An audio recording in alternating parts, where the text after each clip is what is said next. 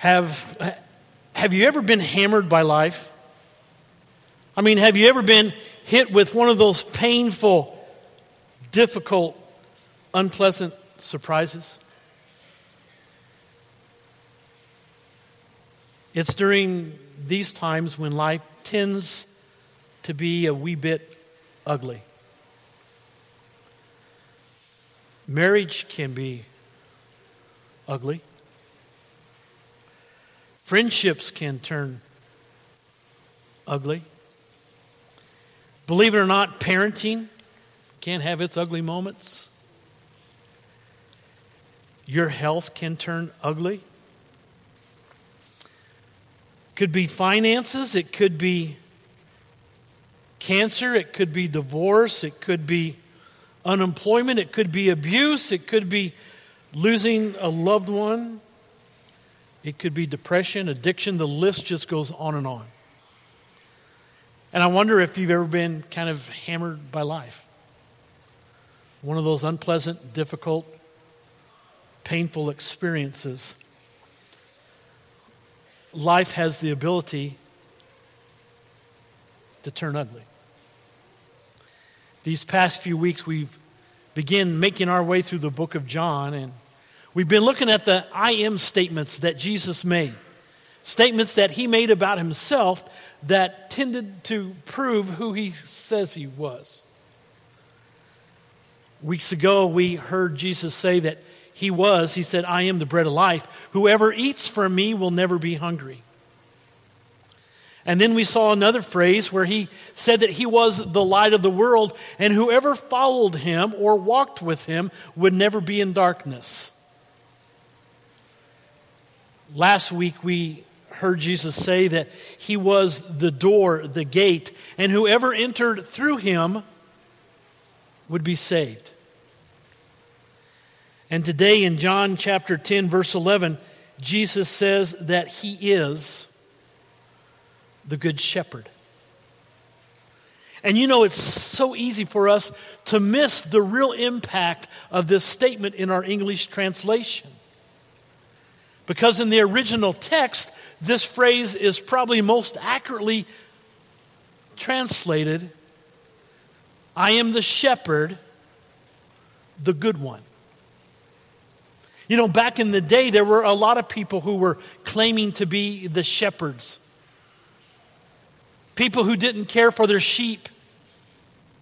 Jesus is not claiming to be another shepherd or another good one. He is claiming to be, catch this now, the shepherd, the good one, the only one. Three words used in the text to um, um, translated good often used by Jesus or others talking about Jesus to describe who he was this word good can be translated as the beautiful one, the excellent one, the all surpassing one. So, why does Jesus say in John 10 11, I am the good shepherd? The good shepherd, here's why the good shepherd lays down his life for his sheep, his followers, his people. That makes him the good one. He protects us. This piece of scripture says he knows us and we know him. It says that we hear his voice and we listen to it. And he also promises that when life is ugly, when our hearts are being hammered by life, it is the shepherd, the good one, who promises to care for, protect, and to gather his flock, his sheep, his people, his followers. Sheep are mentioned in the Bible over 300 times more than any other animal mentioned in the Bible. And we've said this before we, the followers of Jesus, are compared to sheep time and time and time again. And most Christians, most followers would relax with that and feel pretty good, pretty excited because sheep are little cute, fuzzy things, right? Now, I was corrected after first service. I don't know anything really about sheep. Do, do I have any shepherds here today? Anybody got sheep at home? Probably not. I don't have any sheep, but I have a book entitled A Shepherd Looks at Psalms 23. This is a real life shepherd who raises sheep, who knows those woolly boogers, if I could use such terminology, to, to um, uh, explain this Psalm 23 thing. And I think there's some characteristics from this book that are just so uh, applicable to the life of the follower. Now, my friend told me because the shepherd guy says that sheep are dumb, they're not smart. And I've said this before you will never ever see a sheep act at the annual shrine circus. They're dumb. They can't do tricks. They can't roll over. They can't jump. They, can, they, they, they, are just dumb animals. Now, when I said that, my friend Grant Waithman had two lambs when he was a little guy. And he said they were the smartest animals he has ever had. So I'm saying most sheep are dumb. Except for the sheep, the lambs that belongs to my friend, the sheep whisperer my friend Grant. I told him I would share that information with you guys because I sure don't want to be one providing fake news to anyone. Phillip Keller in his book says sheep are not clean animals. They're kind of icky poo. He says they are not smart. He says left to travel paths on their own, they will travel in the same paths until those paths become deep ruts and they actually get stuck in their own ruts. They graze in the same place until there is nothing left to graze on. They pollute their own ground with disease and parasites. They are stubborn and easily frightened. They are, he says, high maintenance and require more supervision than any other animals. They have bad ad, uh, eyesight. They, they can't see further than 15 feet in front of their own face. So they need to follow something. Either that or get bifocals. They have little or no means of defense. They can't protect themselves. Some sheep, when they are frightened, they can just run, or some actually fall over and play dead. They have no homing instinct. A dog, a cat, a bird, they can find their way home if need be. Sheep, if they get lost, they are a goner. Now, how many people feel good about being compared to sheep? I mean, it's, it's, it's not flattery, it, it's not a compliment. Keller goes on to say that there are four requirements for sheep to relax and lay down. Number one, they have to be well fed. We mentioned this last week. That shouldn't surprise anyone here, should it? Anyone here ever get up for a midnight snack? Uh, many times I've rolled over in bed and said, Hey, Debbie, you want to order a pizza? she just throws a pillow at me and back to sleep I go.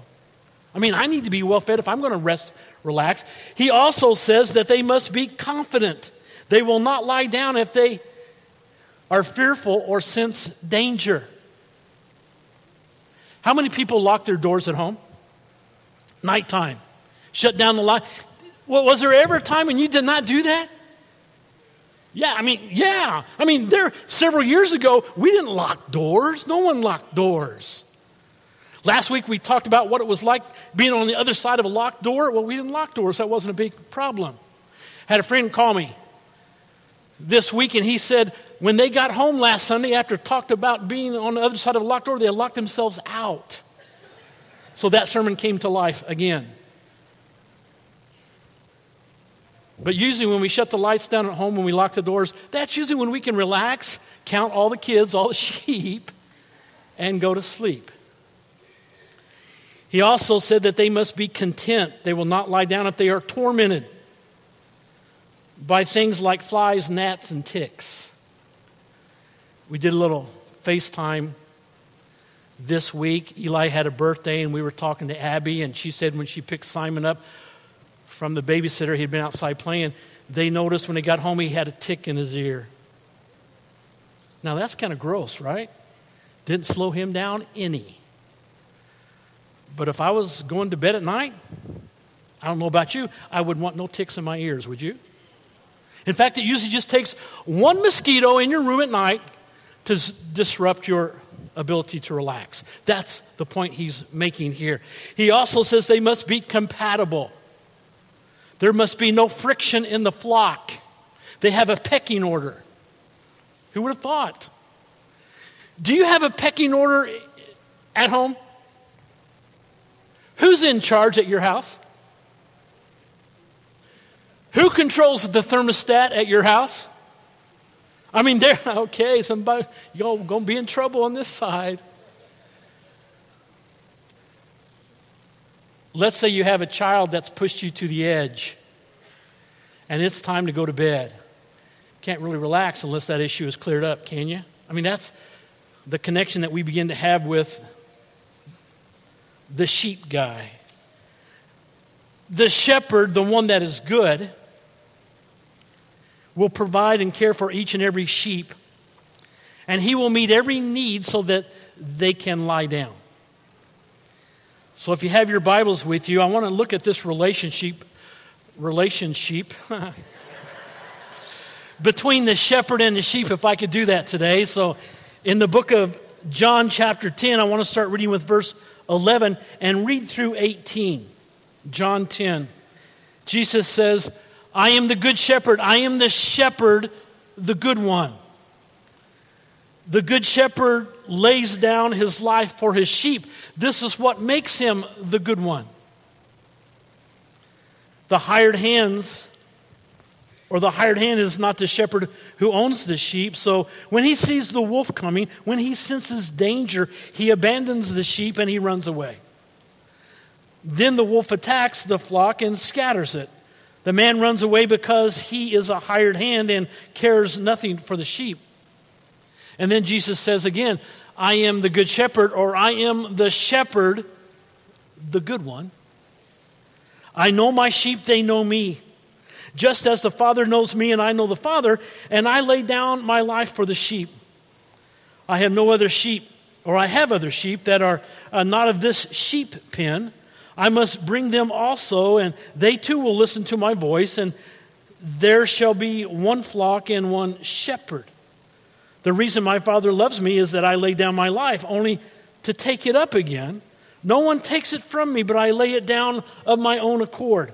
I have authority to lay it down and the authority to take it up again. This command I receive from my Father. Now, there's a lot going on in these few verses that talk about the relationship between the shepherd and his sheep, but let me just point my finger to three. And the first thing I want you to understand about the relationship is that the good shepherd, the one that is good, owns and protects his sheep. Verses 3 and 4, verse 14, verse 26 and 27. Christ Jesus says that the sheep are his, he owns the sheep. And he paid the price for your souls and mine when he died on the cross and gave up his life. And he tells us it was not taken, he gave it up so that we might have hope of salvation. So there's an ownership quality here. Verse 29 says that they, the sheep, the followers, were given to him by his father. The price, the purchase was done. Verse 11, our Lord's death is mentioned several times in the book of John. John 129 says it was sacrificial. Chapter 2 verse 18 through 22 says it was brutal. It was a hard death. John 10 11 through 18 says that he willingly gave up his life for his sheep. And John 12, verses 20 to 29, says that it was a triumphant death because he rose again, giving us hope and direction for our life. He also mentions in these early verses the concept of hired hands. Hired hand has nothing connected to the sheep. So when danger comes, the Bible says the hired person runs. Why does the hired hand watch sheep? for the money. I mean, that's why he's there. He has nothing invested, so there is no difficulty. John 10 10 says that Jesus came, he says, I have come that they, my followers, might have life and have it to the full. Now, those of you who are followers of Jesus, that should make you feel pretty good. God wants us to have a full life. Anybody here want to have a full life? I do. In fact, I even like having a full stomach at the end of a meal. Don't you? I mean, it's a kind of a good feeling. And we are told here that that's what God wants us to have through Jesus is this full life. God wants his people to be happy. When life hammers your heart, I want you to remember that you have the shepherd, the good one, to help you through your hurt, through your divorce, through the loss of a loved one, through your disease, through your financial difficulty. That's why Jesus came to be our shepherd. He owns us and he protects us. We are also told that the good shepherd, the one that is good, knows his sheep. The words to know in the text, in the Greek, it's gnosko. If I were to say that I gnosko, I know my Debbie, that would mean that I would know her intimately. And we are told that the shepherd knows gnoskos, his sheep, intimately. He knows them. He knows them by name. Anybody here grew up on the farm? Did you guys have animals? Did you name those animals? Some did, some didn't, you know? I mean, a lot of people do because they're kind of part of the family. I was at Shiloh, this is down in Missouri. It's a children's home. These two little bitty guys were taking me out to the barn to feed the buffalo. They had a buffalo. So these two little guys are taking me out to the barn, and they're on my fingers. And we get there, they tell me its name, they, they, they pat it on the nose, and then one little girl says, We're getting ready to butcher him. I'm like, What? They were going to have a big party thing, and Buffalo Bill was going down. You know, I'm sure that was a hard thing for them to process, you know, especially when it came to mealtime. Are you eating Buffalo Bill? Nope. I'm having peanut butter today. but, you know, most of us who have animals, we name them, they're kind of part of us.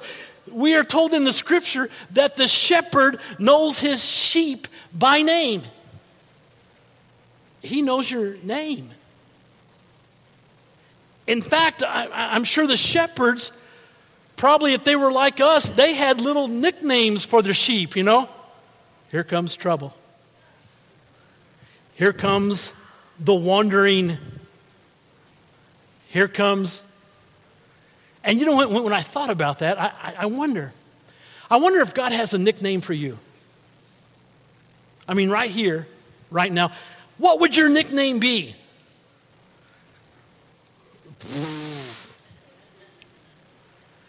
There goes almost. They almost get it. There goes. And you know, whatever that nickname might be, I, I wonder what it is for you. I don't know what name's going through your head right now, but God probably has a name for you. I don't know if it's a flattering name or a not so much. But the Bible says that the shepherd knows us, gnosko, with such intimacy that he even knows the number of hairs we have on our head. Now, I know for some of us that's not a big deal, you know. Three. some of us try to mix them up some and kind of get them going in all kinds of directions. But, but God knows us so intimately that He even knows our name and even the number of hairs that we have on our head. The Bible says that the sheep know the voice of the shepherd, the one that is good. And when he calls, they listen and they respond. We saw some Bedouins, that's what they call them nowadays, when we were in Israel. Shepherds, there are still shepherds out there. I cannot believe the way they live. I cannot believe what they do. They still herd sheep. This is the 21st century. Can you not say, McDonald's in Hebrew. We passed McDonald's. They did not have lamb burgers. They say that some of the shepherds nowadays play flutes.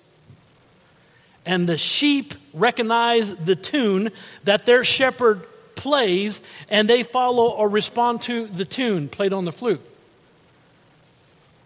I don't know if I could do that if I was a shepherd. Playing that, come over here, quit that. You know, I don't know if I could do the tune thing. I would have probably drop kick that flute, bury it somewhere in the desert. In fact, when we were at a shop, I told Debbie, wouldn't it be great if we brought our grandkids all flutes? They would never forget this trip, nor would their parents. She said no, so then I pulled out those sharp looking swords. This would be nice. The sheep hear the shepherd's voice, and they listen and they obey when your heart is being hammered by life, do you hear the voice of Jesus? Is he your healer? Is he your hope? Is he your protector?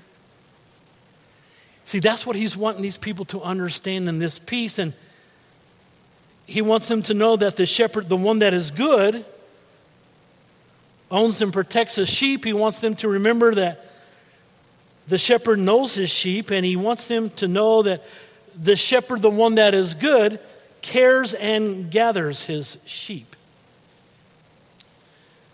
The good shepherd loves and cares for the sheep courageously. That's his method. He's constantly looking for danger. You know, when was the last time you, as your kids were growing up, that you tried to protect them from danger? How many times did you tell your children, don't play in the street? Don't do this. Don't talk that way. You know what the most popular word that kids learn besides mom and dad? You know what it is? No. You know why? They hear it all the time. I mean, it's kind of a natural thing of sorts. And they may walk around the house the, all day going, no, no, no, no, no, no, no. Why? Because you put it in their head. And they will probably go through months of therapy to get that out of there, but you put it there and you're to blame the shepherd. David says in Psalms 23, he knows that, that Jesus is his shepherd because he admits that, God being the shepherd, and how he cared for him. In verse 1, he says, I lack nothing. I have no need that's not met because my good shepherd, the Lord, is my shepherd.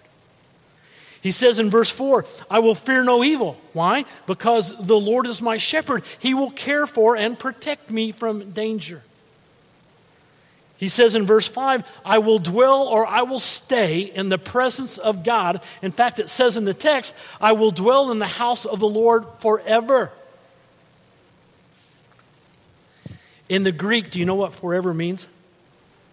It means forever. I mean, that's it, pretty simple. I will dwell because he is my shepherd. I will dwell with him in his house forever. He goes on to describe green pastures, quiet waters, going down the right path. He talks about dark valleys and dangerous enemies. And he says, There is no issue that my shepherd cannot handle. The good shepherd seeks the very best for his sheep. He protects, he provides, he corrects, he gathers them, and then he leads them. At the end of the day, the Bible says he gathers his sheep and he leads them home. And then it talks about a pretty interesting concept here because it talks about there are some sheep that aren't a part of my pen. But I will gather them and I will bring them to my fold, and there will be one flock. Did you catch it in the text? And how many shepherds? One shepherd. These ones that are foreign to him are the Gentiles. You see, he has already called the sheep, the Jews, to be part of his kingdom, and now he opens up his kingdom, his fold, his pasture to the Gentiles. How many Jewish folk do we have here today? How many Gentiles do we have here today? Aren't you glad that the shepherd, the one that is good, wants to bring you to his pasture to care for your needs,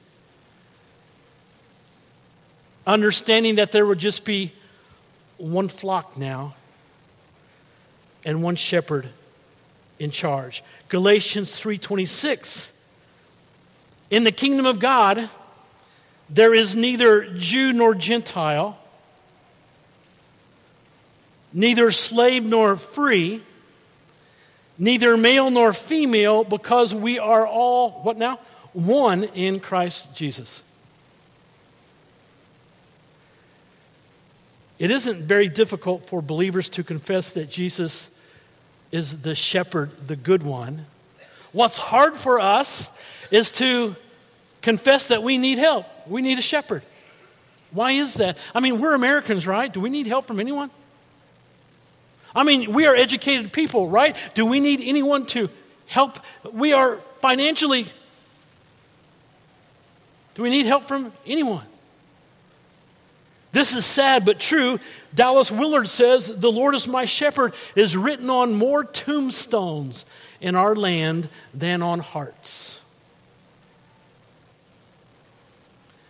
Fact is, life is full of troubles and hurts. And when your heart is getting hammered by life, I hope, I hope, I pray that you can turn to the shepherd, the one that is good, and allow him to be your helper, your hope, your healer. That's what following Jesus is all about. It's a relationship, it's a lifestyle. I have some friends today who are going to be baptized after this service, after you guys go. Four of my friends want to be connected closer to the shepherd than they are right now. They understand that he is the one who can give us life. He is the one who is the light of the world. They get it that he is the gate, the door, the entrance, and whoever comes into the kingdom through him will be saved, and they understand and want to make him the shepherd, the good one in their life. You know what I found out? It, it's easy. It's easy to claim the good shepherd when life is going well, isn't it? When your kids are doing well and your kids are doing okay at school and they haven't beaten anybody up recently, we give glory to God. You know, He is my shepherd. When everything is going okay at the job and maybe your car has all the air it should have in its tires, well, you give glory to God because He is your shepherd.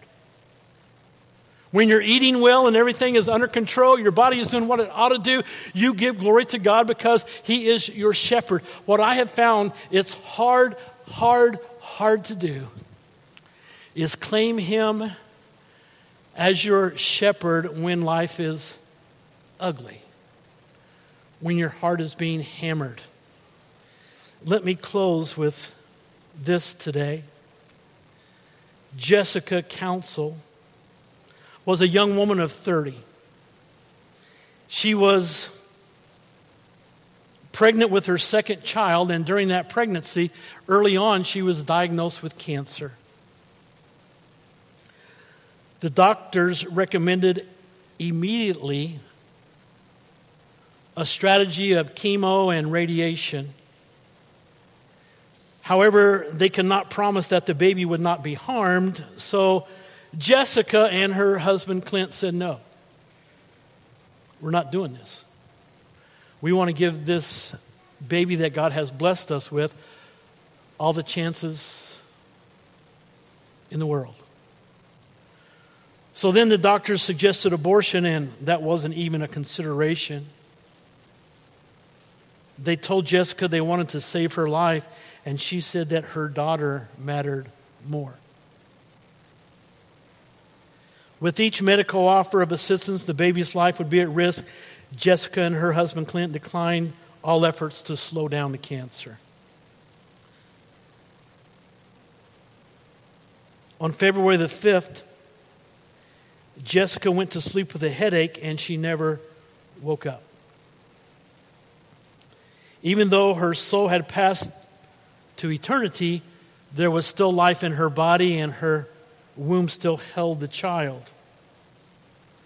The doctors performed a C section and delivered the baby at 23 and a half weeks. Jessica fought to stay alive until the baby was out of the womb. Death a week earlier would have been death for both mother and child. But little Jesse, weighing only one pound and three ounces, came into the world because of her mother's bravery and God's timing. Clint says the all knowing shepherd led Jessica to heaven and Jesse into his arms. Listen to these words that Clint shared less than two weeks after his wife passed and his new baby girl came into this world. He says, God is to be praised.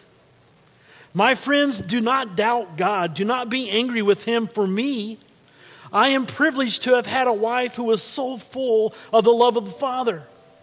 Rejoice with me. God has blessed Jessica in taking her to a place of perfect peace and no pain. And I am thankful for the time that I had with her rather than ungrateful for all the things we never got to do together. We must give thanks in all things, for this is the will of God in Christ Jesus. Grace and peace to all of you.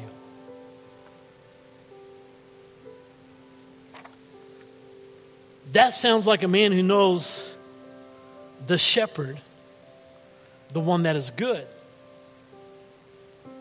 When life is ugly, when life hammers your heart, I hope you are a man or woman who knows the good shepherd because He knows you and He wants to protect you. In fact, He has already laid down His life for you. You know, when our kids are little, when our grandkids are little, when they're not having a good moment, or maybe they're not feeling very well, or maybe they're just worn out, we usually scoop them up in our arms, don't we? And we begin to rock them. Sometimes we actually find that chair and we rock them, and sometimes we whisper words of encouragement and love into their ears, and sometimes we just sing to them, don't we? Until they relax and and then we put them down. Can you remember what that felt like when you were little? Can you remember what that feels like when you do that for your little ones? You know, I I wonder if there's anyone here today whose heart has been hammered because of your hurt, because of your pain. I think Jesus would love to pick you up in his arms today and rock and let you know that, hey, it's going to be okay. We're going to get through this thing. It's going to be all right. And maybe he would whisper these words Do not let your hearts be troubled. Trust in my Father and trust also in me. I am the good shepherd. I am the shepherd that is good because I have laid down my life for you. You know, every Sunday we provide a time of recommitment through communion. And maybe maybe this is the time that you need to claim Christ as your shepherd again. Maybe you need to pray, Father God, this week, help me, help me, help me to let go of this issue and help me to follow you. Keep me close in your arms because I know you love me and you care for me. Help me to be your sheep.